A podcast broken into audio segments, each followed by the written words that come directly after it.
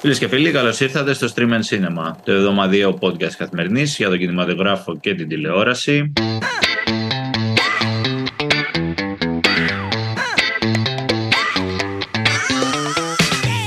Εγώ είμαι ο Εμίλιος Χαρμπής και σήμερα είμαι μόνος μου, όχι τελείως μόνος μου βέβαια. Έχω, τον, έχω, τον έχω εξ αποστάσεως τον Κωνσταντίνο, σήμερα τον έχουμε μαγκαρέψει σε διακοπές ο άνθρωπος, σε undisclosed location. Ε, έχει μεγαλώσει η απόσταση σε αυτό το podcast αρκετά. Αλλά είμαστε, παραμένουμε ενεργοί. Εντάξει, φίλε, τι να γίνει. Τι να γίνει. Είναι και καλοκαίρι. Εντάξει, κάποιοι άνθρωποι πρέπει να πάρουν και μια άδεια. Σωστός. Ε, όχι εμείς, βέβαια.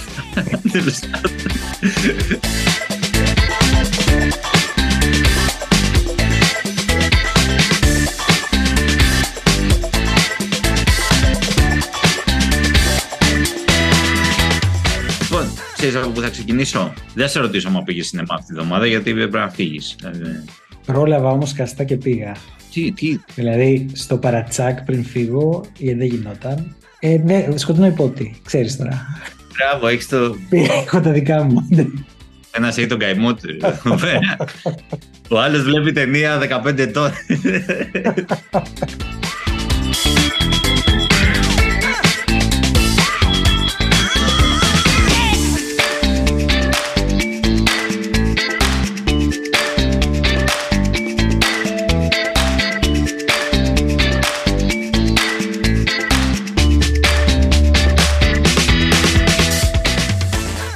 ξεκινήσω από την πιο πρόσφατη από όλες τις ειδήσεις που έχουμε, η οποία είναι, φίλε, η αθώωση του Kevin Spacey για τις κατηγορίες που αντιμετώπιζε τουλάχιστον στην Αγγλία, στο αγγλικό δικαστήριο αθώθηκε. Μπράβο, ναι. Ήταν 9 κατηγορίες αυτές, ανάμεσά τους η μία πολύ σοβαρή που ήταν στην ουσία για βιασμό ή για απόπειρα βιασμού. Δεν, δεν, νομίζω ότι ήταν απόπειρα βιασμού, όχι βιασμό.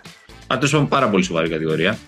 Ε, και τα άλλα ήταν παρενοχλήσεις, ήταν διάφορα τέτοια αθώθηκε για όλες τις κατηγορίες και για τις 9 και πλέον έχει άλλο ένα δικαστήριο, αν δεν κάνω λάθος, στην Αμερική που έχει να περιμένει. Αλλά σε αυτό το κομμάτι το αγγλικό, το οποίο νομίζω ήταν και οι πιο σοβαρές κατηγορίες, γιατί ήταν η περίοδος που ήταν στο Old Vic ε, διευθυντής στην Αγγλία. Τώρα Θεός και η ψυχή του, δεν ξέρει κανείς. Η δικαιοσύνη είπε πάντως αυτό. Ε, να ρωτήσω, ε, πριν πόσο καιρό ήταν, είχε κατηγορηθεί για αυτό, δηλαδή τώρα πόσα χρόνια έχουν περάσει από. Καλά, δεν ήταν νομίζω, οι κατηγορίες δεν ήταν και όλες τον ίδιο χρόνο. Ναι. Ήταν τότε να παίξει στον τελευταίο κύκλο του, του House of Cards και από όσοι δεν έπαιξε ποτέ. Ναι, αυτό πάει τώρα. Πάει, πάει. Και 4-5 χρόνια.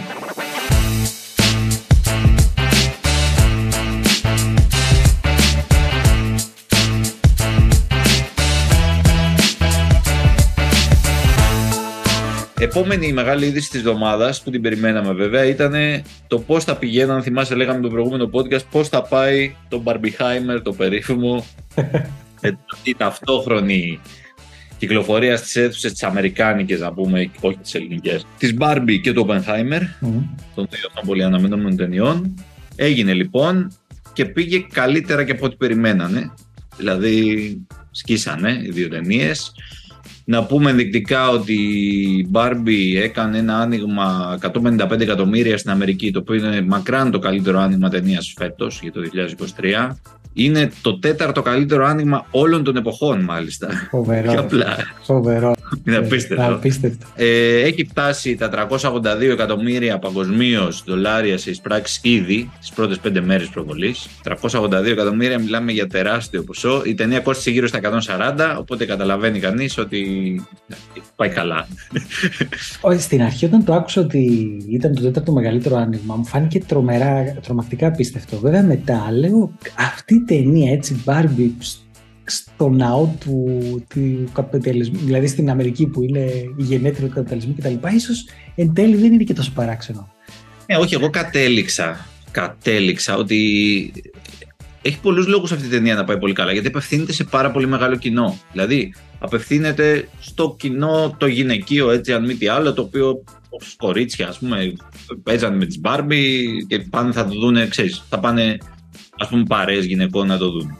Μετά απευθύνεται σε ένα φιλελεύθερο κοινό συνεφίλ ε, το, σε όλο τον κόσμο τώρα, όχι μόνο στην Αμερική, στην Αμερική σίγουρα, το το οποίο, για το οποίο η Greta Gerwig είναι μια ιέρια, ας πούμε. Ό,τι και να κάνει θα πάνε να το δούνε και, και εδώ τώρα επειδή ε, ασχολείται πολύ με τα θέματα της πατριαρχίας, του φεμινισμού, όλα αυτά. Επίσης θα πάει πάρα πολλοί κόσμος. Εκεί γυναίκες και άντρες, όχι μόνο ναι, ναι. γυναίκες. Μετά υπάρχει ένα, ένα κομμάτι ανθρώπων που βασίζεται στο hype. Έτσι, στο hype και στην ε, ε ναι. καμπάνια τη διαφημιστική. Έγινε απίστευτη διαφημιστική καμπάνια για τη συγκεκριμένη ταινία. Δηλαδή είχε χρόνια να γίνει στο Hollywood. Ναι. Ούτε, ούτε για τους υπερήρωες της Marvel δεν έχει γίνει τέτοιο ας πούμε ε, εμπορικός πόλεμος. Ε, έτρεχε ενεργά για... Έτρεχε ενεργά. Οι ήρωες βγαίνανε με, με αυτοκίνητα και κάνανε βόλτες στο Λος Άντζελες. Ναι, ναι. Βγαίνει η Μάργκο Ρόμπι και την έκανε αυτή τη βόλτα. δεν την έκανε εγώ μία κοπέλα που έκανε την καμπάνια και σαν κοπέλα. Όλα αυτά λοιπόν οδήγησαν σε ένα θρίαμβο. Αλλά έχουμε και την άλλη πλευρά. Ο Πενχάιμερ, η οποία, ήταν, η οποία είναι μια ταινία. Εγώ την έχω δει, έτσι, όπως έχουμε, αλλά στην Ελλάδα θα τη δούμε ένα μήνα αργότερα. Ε, Παρ' όλα αυτά, έχοντας δει την ταινία, το μόνο που θα πω είναι ότι είναι μια ταινία που δεν είναι, ρε παιδί μου, η τυπική ταινία δράσης του Νόλαν που έχουμε δει και του ίδιου του Νόλαν. Δηλαδή, είπες καλή ώρα πριν για το σκοτεινό υπότη. Ο σκοτεινός mm. υπότη είναι μια ταινία δεν είναι μια καθαρά ταινία δράσης, αλλά έχει πολλή δράση. Ναι, ναι. Δηλαδή, μπορεί να δει και ένας άνθρωπος ο οποίος του αρέσει να βλέπει και ταινίες με υπερήρωες. Mm-hmm. Το Oppenheimer δεν έχει καμία σχέση με αυτό. Είναι μια ταινία ιστορική, που μιλάει για ένα πρόσωπο ιστορικό της δεκαετίας του 40. Κρατάει τρεις ώρες και εκτιλήσεται κατά κύριο λόγο μέσα σε δωμάτια. Με ανθρώπους που μιλάνε. Αυτή η ταινία λοιπόν έκανε 80 εκατομμύρια άνοιγμα στην Αμερική. Ε, να θυμίσω ότι π.χ. Το, το τελευταίο Mission Impossible έκανε 52 εκατομμύρια. Ναι, ναι, ναι. Και το Oppenheimer, το οποίο είναι και rated R μάλιστα, δηλαδή ε, απευθύνεται και σε ένα πιο μεγάλο κοινό. Δεν είναι... Γι' αυτό ήθελα να σε ρωτήσω, εν τέλει αυτό που προκύπτει, όπως είπατε, είναι για σκηνές ερωτικές ή για. Ναι, η γλώσσα σε κάποιο σημείο που okay. λέει κάποια πράγματα το τέτοιο. Αλλά ναι, έχει κάνα δύο ερωτικές σκηνές με γυμνό. Οπότε εκεί το έχεις πάρει κατευθείαν το rated R. Δεν. Βέβαια, ο Νόλαν δεν θα έλεγε. Ξέρεις, γιατί τη συγκεκριμένη σκηνή, αν δεν θα μπορούσε να τη γυρίσει και χωρίς γυμνό, δεν θα χάλαγε ο Αλλά ο Νόλαν ήθελε να. Τέλος. Άντε γεια. Άντε γεια. Άντε γεια. Με ανώμαλους δεν μιλάω. Λοιπόν, να πούμε ότι έχει φτάσει ήδη τα 209 εκατομμύρια δολάρια παγκοσμίως η ταινία. Mm. Πολύ καλά. Δηλαδή, αν σκεφτούμε ότι και αυτή έχει ένα budget ακόμη πιο μικρό, δηλαδή είναι γύρω στα 100 εκατομμύρια το budget. Ήδη το έχει ε, ξεπεράσει και το έχει διπλασιάσει στην πραγματικότητα τα κέρδη. Είναι πάνω, είναι στο διπλά του budget. Οπότε τρομερό άνοιγμα. Πήγε, πήγε καλά το Barbieheimer, το οποίο ήταν όλο αυτό. Και ξέρεις, καμιά φορά αναρωτιέσαι μετά τελικά είναι αυτή ίσως μια νέα marketing στρατηγική πιο σωστή. Δηλαδή να προωθούμε τις ταινίες λίγο σαν event. Ναι, κοίτα, αυτό το, το είχε κάνει σίγουρα με το, με το Endgame, ας πούμε, κάπως είχε γίνει ένα τέτοιο, εγώ το πιο πρόσφατο αυτό θυμάμαι, που ήταν σαν ένα event. Αλλά ναι, τώρα ίσως επειδή ήταν και τόσο αντί... υπήρχε αυτή η εκρηκτική αντίθεση ανάμεσα στις δύο ταινίες, δεν ξέρω, ίσως και να κούμποσε αυτό, δηλαδή. Μπορεί, και, γιατί είναι και πολύ αντίθετες, δηλαδή έχεις δίκιο. Μία ερώτηση πριν κλείσουμε αυτό το, την εμπορική επιτυχία του Barbenheimer. Ο Τόμο Κρούζ πήγε να το δει; Α, δεν έχουμε update σε αυτό. Βέβαια, ο Τόμο Κρούζ είχε ορκιστεί σχεδόν. Είχε ορκιστεί ο άνθρωπος ότι θα πάει να δει και τις δύο ταινίες το πρώτο Σαββατοκύριακο. Δεν ξέρω αν χαλάστηκε επειδή η δική του ταινία δεν πήγε τόσο καλά. Και... Δεν τον έχω για τέτοιο τύπο, βέβαια. Εγώ νομίζω και αυτός εντάξει. Λέει, θα πήρε το popcorn και θα πήγε εντάξει, έχει χαλάσει. Δεν ξέρω. Επειδή δεν μπορεί να γυρίσει το επόμενο τώρα λόγω της απεργίας. Και να φτάσεις και... σαν τον Χάρισον Φόρντ να γυρίσει πίσω. και να το δείξει από το διάστημα, δεν ξέρω τι θα πάει.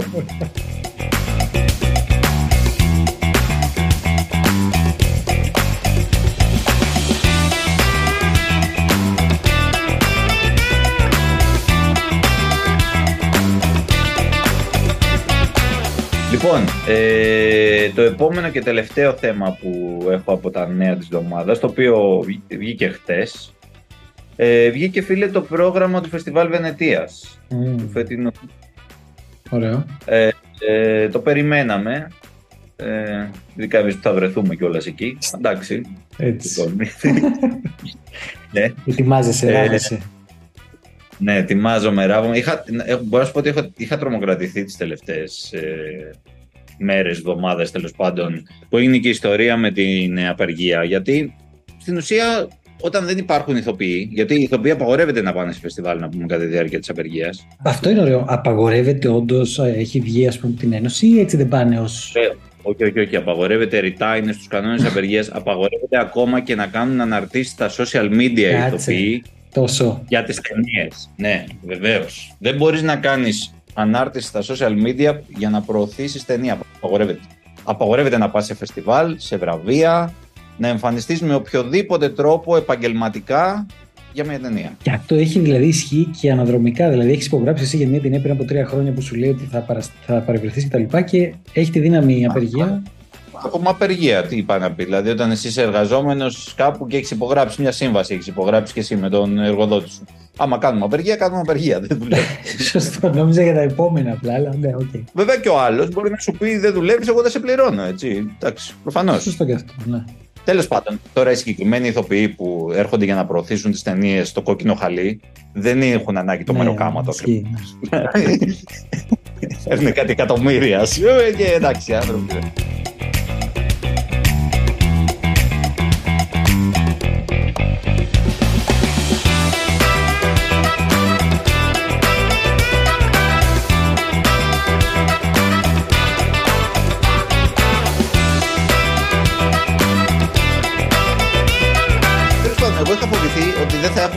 Έχουμε ταινίε τουλάχιστον αμερικάνικες φέτος στη Βενετία. Ε, αυτό τελικά αποδείχθηκε λάθος. Βγήκε εκεί ο Αλμπέρτο Μπαρμπέρα, ο φίλος μας, ο διευθυντής, και είπε ότι η μόνη ταινία που χάσαμε στην ουσία είναι η ταινία έναρξης. Αυτό είχε βγει πριν μερικές μέρες και μας ενίσχυσε τους φόβους, γιατί ήταν να παίξει η ταινία το Challengers του Λούκα Γκουαντανίνο. Δεν θυμάσαι το ναι. δεν ξέρω αν θυμάσαι το podcast με τη Ζεντάγια. Που παίζουν εκεί ταινίστες. Ε, αυτή η ταινία αποσύρθηκε πέντε μέρες πριν και πήρε και άλλη ημερομηνία, θα βγει και αργότερα στα σινεμά, θα βγει το 2024. Οπότε λέμε τώρα καήκαμε. Τελικά ο Μπαρμπέρα είπε ότι η μόνη ταινία που αποσύρθηκε ήταν αυτή και καμία άλλη. Η συγκεκριμένη κιόλας ε, αντικαταστάθηκε από το, από το μισό λεπτό το κομμαντάντε του Εντοάρντο Ντε Άντζελης, Ιταλού, Ιταλική ταινία, που είναι μια ιστορία από το Δεύτερο Παγκόσμιο Πόλεμο. Αυτή θα ανοίξει το φεστιβάλ. Τώρα από εκεί και πέρα όμως έχουμε πολύ δυνατά ονόματα. Πρώτα απ' όλα έχουμε τον Γιώργο Λάνθιμο. Έτσι.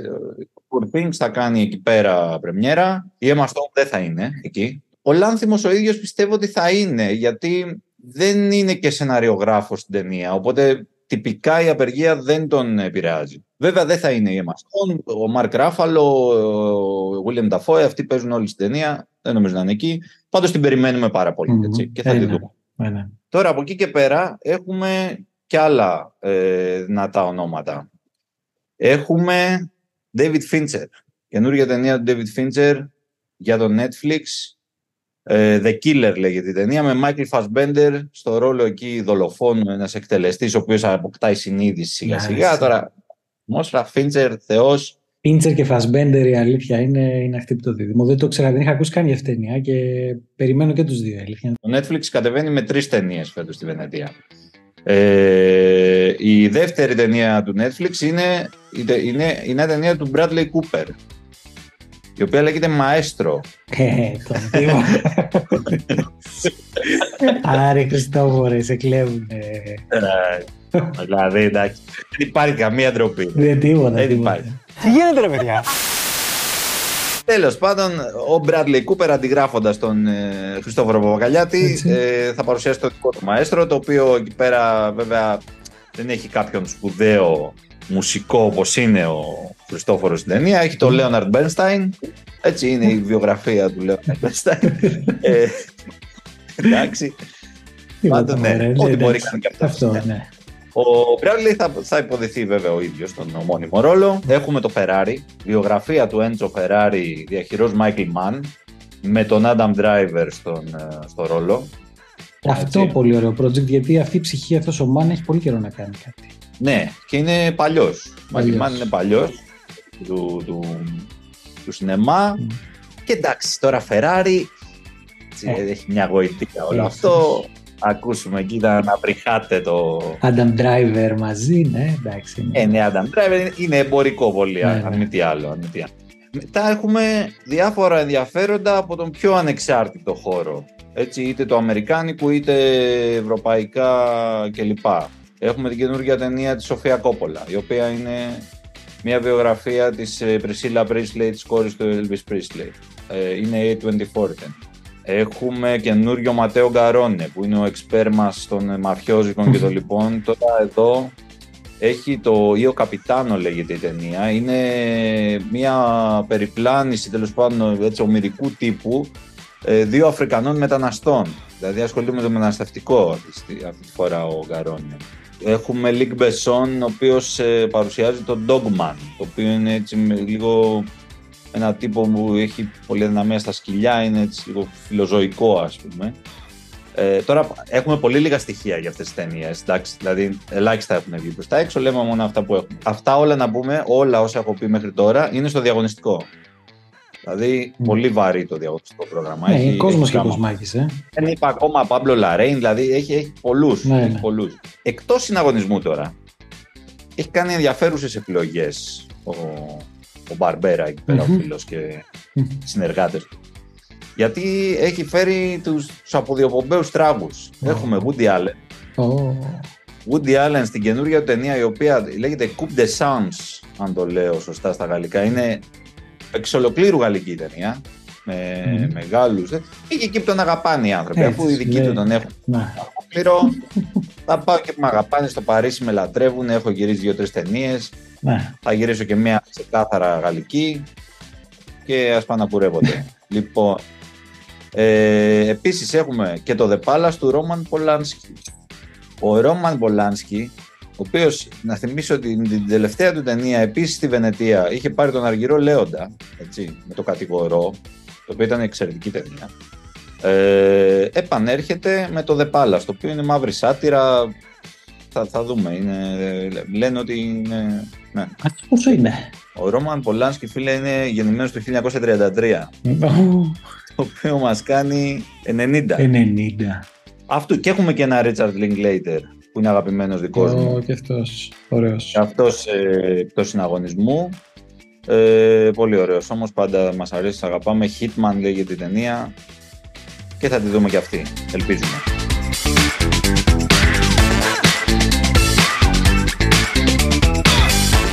Πάμε στα εισιτήρια. Να δούμε τι έγινε εδώ πέρα, τι έκανε εδώ η Barbie.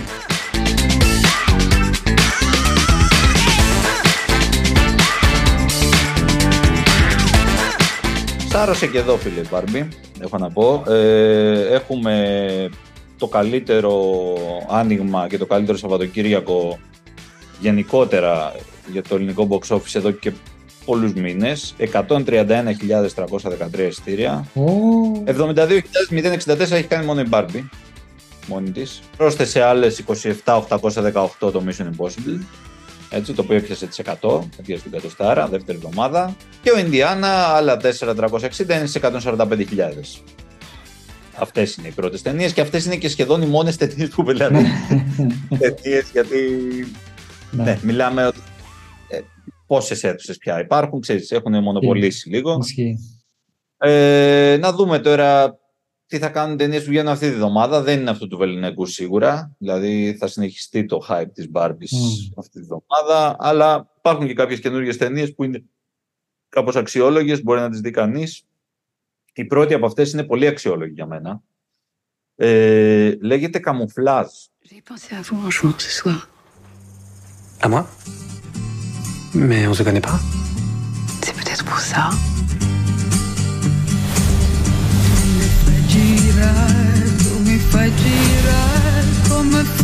On se voit tous les soirs, on s'appelle tous les jours, on dirait presque un couple. Moi, je suis heureux. Είναι μια ταινία του, ε, του Νικολά Μπεντό, του Γάλλου. Είναι μια γαλλική ταινία. Ο Νικολά Μπεντό είχε κάνει μια ταινία που λεγόταν Ραντεβού στο Belle Époque πριν από δύο-τρία χρόνια, η οποία ήταν πολύ ωραία, πολύ γλυκιά. Έτσι. Ήταν μια κομμεντή λίγο πειραγμένη, ρομαντική. Ε, ωραία ταινία. Αυτή δεν τη λες ακριβώς ρομαντική κομμάτι. Είναι πιο πολύ νουάρ.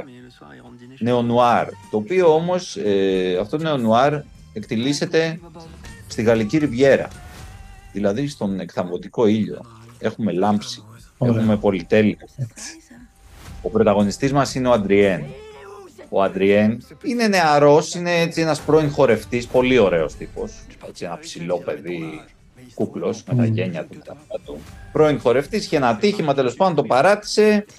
Νυν ε, συνοδός σε επιπληρωμή. Έχει όμως αποκλειστικότητα. Έχει μια κυρία η οποία είναι ε, μεγάλη, έτσι σπουδαία ηθοποιός ε, του θεάτρου και του σινεμά ε, στη δύση της καριέρας της πλέον, αλλά πάρα πολύ πλούσια, με ένα φανταστικό σπίτι εκεί πάνω στην Κιάνη Άκτη. Και μαζί σε όλα τα υπόλοιπα πράγματα που έχει μέσα στο σπίτι έτσι για να τα χαίρεται, έχει και τον Αντριέν. Μια χαρά. Ακριβώς. Περνάει ωραία, εντάξει. Ο Αντριέν, βέβαια, εντάξει, είναι λίγο κι αυτός. Δεν του φτάνει αυτό το πράγμα. Ε, ναι. Γιατί δεν είναι, τόσο, δεν είναι πια τόσο επιφανειακός. Δεν είναι ζυγκολό μόνο, αλλά. Δεν είναι σκέτο ζυγκολό, ναι. είναι και ποιητή. Έτσι. Τέλος πάντων, μία μέρα των ημερών, ο Αντριέν θα γνωρίσει τη Μαργκό. Η Μαργκό, με ένα όνομα βαρύ σαν ιστορία, ε, στο οποίο ανταποκρίνεται, έχω να πω. ε, ναι, είναι και αυτή μια πανέμορφη κοπέλα, πανέμορφη, η οποία κάνει περίπου την ίδια δουλειά και αυτή. Δηλαδή βγαίνει με διάφορους έτσι άνδρες ε, αρκετά εύπορους ε, και τους ε, συνοδεύει, τους κάνουν τα δώρα της αυτά, περνάει ωραία και αυτή. Στην πραγματικότητα ούτε αυτή περνάει πολύ ωραία και αυτή έχει προβλήματα. Οι δύο τώρα νέοι ερωτεύονται. Ωραία. Ερωτεύονται. Μπορεί να είναι φτωχοί, εντάξει δεν είναι φτωχοί, είναι εξαρτώμενοι από Εξαρτώμενοι. άλλους, αλλά έχουν τον έρωτα. Βέβαια, σύντομα θα καταλάβουν και οι δύο ότι αυτός ο έρωτας δεν φτάνει. Ούτε αυτό φτάνει. Δεν φτάνει, φίλε. δεν φτάνει ο έρωτας. Σε κάποια στιγμή ο Αντριέν λέει μια ωραία τάκα, πολύ απλή αλλά ωραία, που λέει Τα λεφτά είναι σημαντικά. Για όποιον είχε αμφιβολία. Ποιο είναι και αμφιβολία. Οπότε αποφασίζουν να κάνουν ε, μια καινούρια κομπίνα μαζί, να παγιδεύσουν ένα πλούσιο μεσίτη εκεί πέρα και να του φάνε τα λεφτά. Για να φύγουν, ξέρεις, να πραγματοποιήσουν τα όνειρά τους τα, τα παιδιά. Βέβαια αυτή η κομπίνα, ξέρεις, δεν θα πάει πολύ καλά, γίνονται διάφορα εκεί πέρα Μμμ. και παρακολουθούμε όλο αυτό.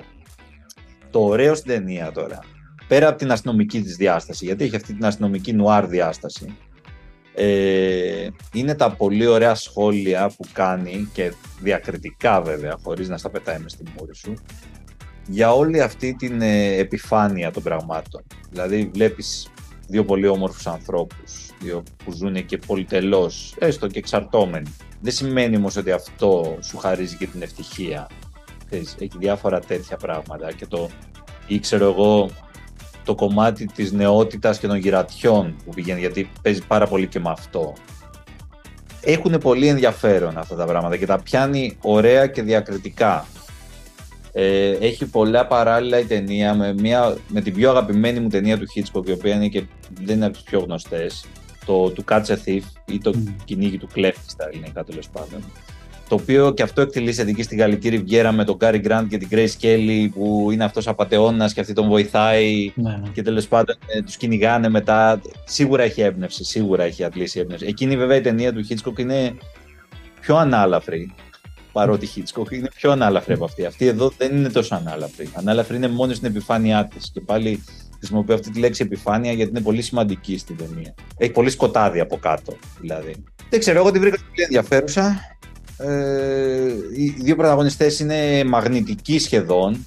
Έχει, έχει και άλλους όμως ε, καλούς τοπίους. Έχει την Ιζαμπέλα Αντζανή ε, που παίζει αυτή που λέγαμε την, ε, την ηθοποιό τη μεγαλύτερη Μμμ. ε, και τον Φρανσουά Κλουζέ είναι σπουδαίοι Γάλλοι ηθοποιοί αυτοί και γενικά το καλό cast τη βοηθάει την ταινία, τη δένει πιο πολύ. Εμένα μου άρεσε πολύ, για θερινό είναι ότι πρέπει, πραγματικά είναι ότι πρέπει, έχει όλα τα χαρακτηριστικά.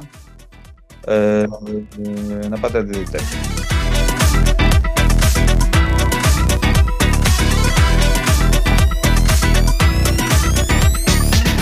Λοιπόν, και από την ε, Λιόλου στη Ριβιέρα θα σε πάω τώρα στη συνεφιασμένη Αγγλία. Και ούτε καν στη σημερινή συνεφιασμένη Αγγλία, φίλε. μου. Πού δηλαδή, πού, πού, πού πάμε πια; Θα σε πάω στη συνεφιασμένη Αγγλία της δεκαετίας του 80.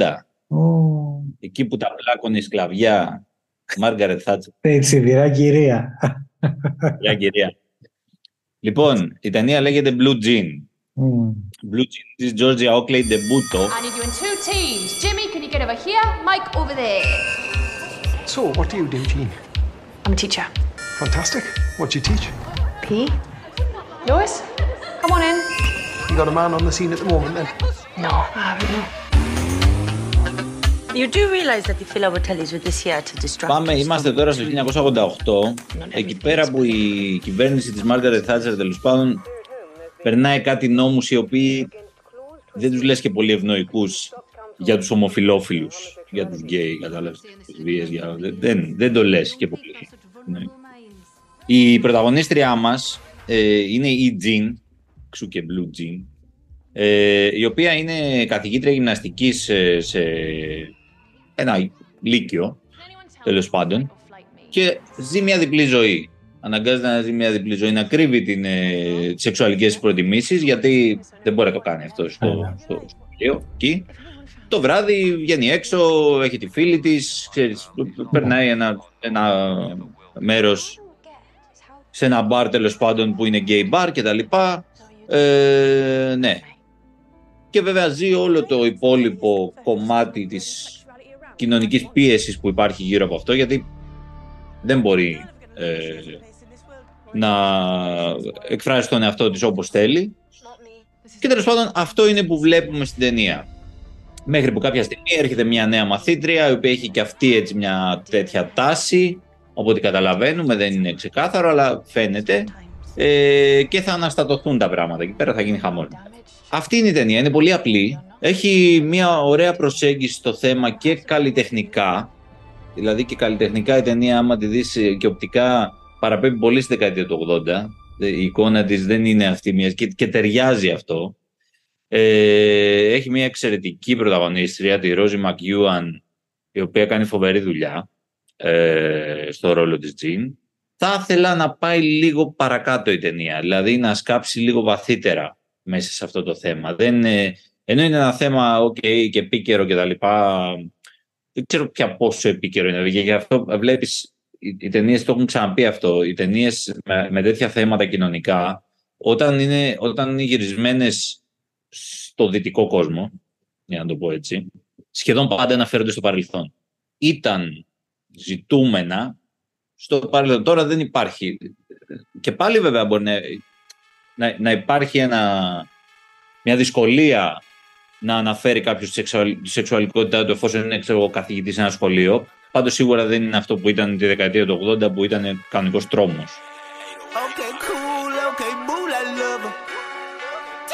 I'm a saver, yes, I Danny Glover. Ε, μία πρόταση από την μικρή οθόνη, από το Netflix, για να κλείσουμε με αυτό. Ωραία. Έχουμε exploitation, φίλε. Ω,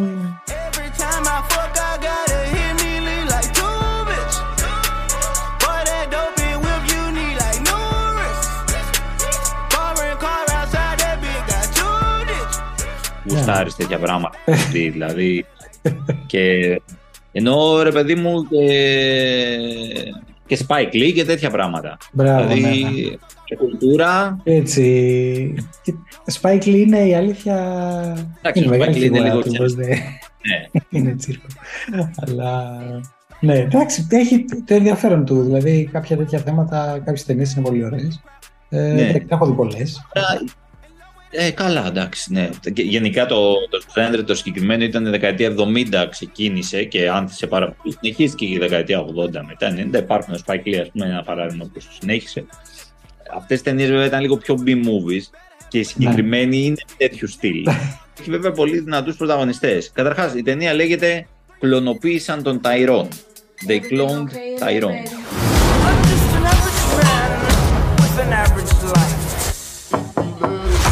money at?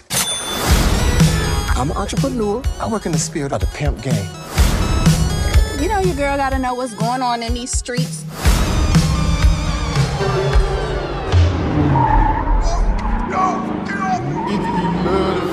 That's the car right there.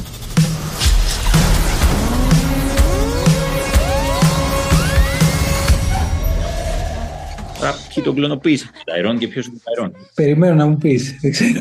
Ο Ταϊρόν, τον οποίο τον υποδύεται ο Τζον Μπογιέγκα, γνωστός μας από τα Star Wars, έτσι, ε, τα, τα πρόσφατα Star Wars, Είναι ένας ε, νεαρός τύπος τέλος πάντων στη γειτονιά του εκεί πέρα, μια γειτονιά έτσι μαύρων καθαρά δηλαδή στην Αμερική. Δεν, δεν διευκρινίζεται πού είναι, λέγεται Glen. Μια, Οκ. τέλος πάντων. Περνάει τη μέρα του, πηγαίνει τέλος πάντων, τον βλέπεις εκεί πέρα, πηγαίνει στο παντοπολείο, ψωνίζει, τον παίρνει την πύρα, το ξυστό του, αυτά, το ένα το άλλο. Ε, κάνει λίγο διακίνηση ναρκωτικών. Ε, εντάξει. ε, τα βάρη του. Περνάει η μέρα τέλος πάντων. Ωραία. Όταν, μέχρι που μια μέρα τέλος πάντων θα πάει μια συναλλαγή, δεν θα πάει πολύ καλά και θα τον εκτελέσουν τον Ταϊρόν με 15 σφαίρες ε, στο στήθος. δεν θα μείνει τίποτα. Δηλαδή, το σκηνικό. Νόμιζα θα μου έλεγε κάτι απλό, αλλά εντάξει, είναι κάτι. Μια Το κάνανε κόσκινο, τον φάγανε τον Οκ, Ταϊρόν. Ωραία. Το κλου της υπόθεσης είναι ότι την άλλη μέρα ο Ταϊρόν ξυπνάει στο κρεβάτι του και δεν έχει τίποτα. Είναι ζωντανός. Πώς δικαιολογείται αυτό, ότι δεν έγινε το προηγούμενο; Δεν είναι ο Ταϊρόν. Τον Ταϊρόν τον έχουν κλωνοποιήσει. Είναι ο κλώνος του Ταϊρόν. Οπότε τώρα, βέβαια έχει τη μνήμη του Ταϊρόν, το τι έγινε. Ο συγκεκριμένος, δηλαδή είναι λίγο κλώνος που κάτι δεν πήγε καλά. Οπότε Τον έχει τη μνήμη. κλωνοποίησαν αφού τον έφαγαν ή ήταν κλωνοποιημένος από πριν; Δεν διευκρινίζεται. Θέλω να πω, Νομίζω γιατί, αφού τον γιατί, γιατί αλλιώς γιατί ο Ταϊρόν που είναι εντάξει, ένας απόκληρος, όχι απόκληρος, πάντως δεν είναι και κάποιος. Εντάξει, ναι. Κοίτα, φίλε, μην μπαίνεις τώρα. Οκ, ψάξεις οκ, πολλές. εντάξει, ωραία, ωραία, εντάξει. Δεν ψάχνεις τώρα το σενάριο. Θα... Κατάλαβες τι σου είπα μόλις εδώ, τον κλωνοποίησαν τον άνθρωπο. Συνεχίζουμε. That's right. That is the prevailing theory. Αυτός Οκ. έχει φιλίες τέλος πάντων. Λυκοφιλίες, δεν είναι και ακριβώς φιλίες. Ε, με έναν. Πώς να το πούμε τώρα. Προαγωγό. ναι, σωστό. Νταβατζή στα ελληνικά. Τέλος Μαστροπός. πάντων. Ναι. Ναι, ναι, έναν τέτοιο τύπο. Τον οποίο τον υποδύεται ο Τζέιμι Φοξ. Ω, Άψογος ο Τζέιμι Ωραίος. Φοξ. Με ωραία, κάτι φοβερά δερμάτινα. Κάτι αλυσίδες, κάτι τατού, κάτι. Τρομερός. Μια μορφή, με Δυνατός. μια μάνα τρομερή, με φαβορίτες. Όλο αυτό εντωμεταξύ είναι υποτίθεται, τοποθετείται στο σήμερα. Γιατί όντως τοποθετείται, γιατί έχουν κινητά, έχουν τέτοια πράγματα. Τοποθετείται στο σήμερα. Κατά τα άλλα είναι όλα vintage βέβαια εκεί πέρα. Vintage αμάξια, Ναι, vintage πιστόλια, ρούχα, κουρέματα. Είναι Τα όλα. πάντα. Ναι, λες και είναι δεκαετία του 70. Και σίγουρα είναι tribute σε αυτές τις ταινίες της Black Exploitation, γι' αυτό το Ναι. λέω δηλαδή. Και μαζί τους έχουν και άλλη μια κοπελιά, η οποία είναι μια πόρνη. Μια τέλος πάντων ναι, ναι. κοπελιά. Και αυτή ε, ε, μαζί με τον ε, φίλο μας τον ε, Jamie Foxx και οι τρεις τους σχηματίζουν μια ομάδα για να καταλάβουν τι γίνεται τώρα. Τι συνέβη. Και κάνουν τρομερές ανακαλύψεις στην πορεία. Βρίσκουν εκεί κάτι υπόγεια εργαστήρια, κάτι ό,τι έχει. Δηλαδή, ξέρεις, η γειτονιά είναι, ε, πώς το λένε, κυβερνητικό Τα πείραμα. Ένα εργοστάσιο. πείραμα. Ναι. Ναι, είναι εργοστάσιο κανονικά. και γίνεται τη κακομοίρας μετά, Ω, βέβαια.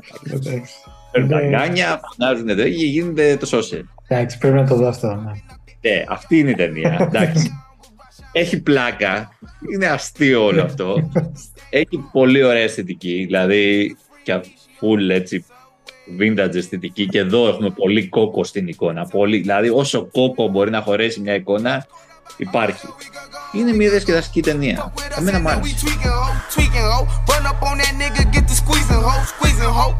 Tweaking ho, tweaking ho. Run up on that nigga, get the squeezing ho, squeezing ho. Everybody catching bullet holes, bullet holes. Niggas got me on my bully yo, bully yo. I'ma run out, put that gun on him, gun on him. I'ma run out, go dumb on him, dumb on him. Niggas got me on that young shit, young shit. Got me on that go dumb shit, dumb shit. Got me on that go dumb shit, man. Trap Λοιπόν, αυτά ήταν για αυτή τη βδομάδα. Μπαίνει Αύγουστο. Είναι παχέ οι μύγε. Θα δούμε τώρα.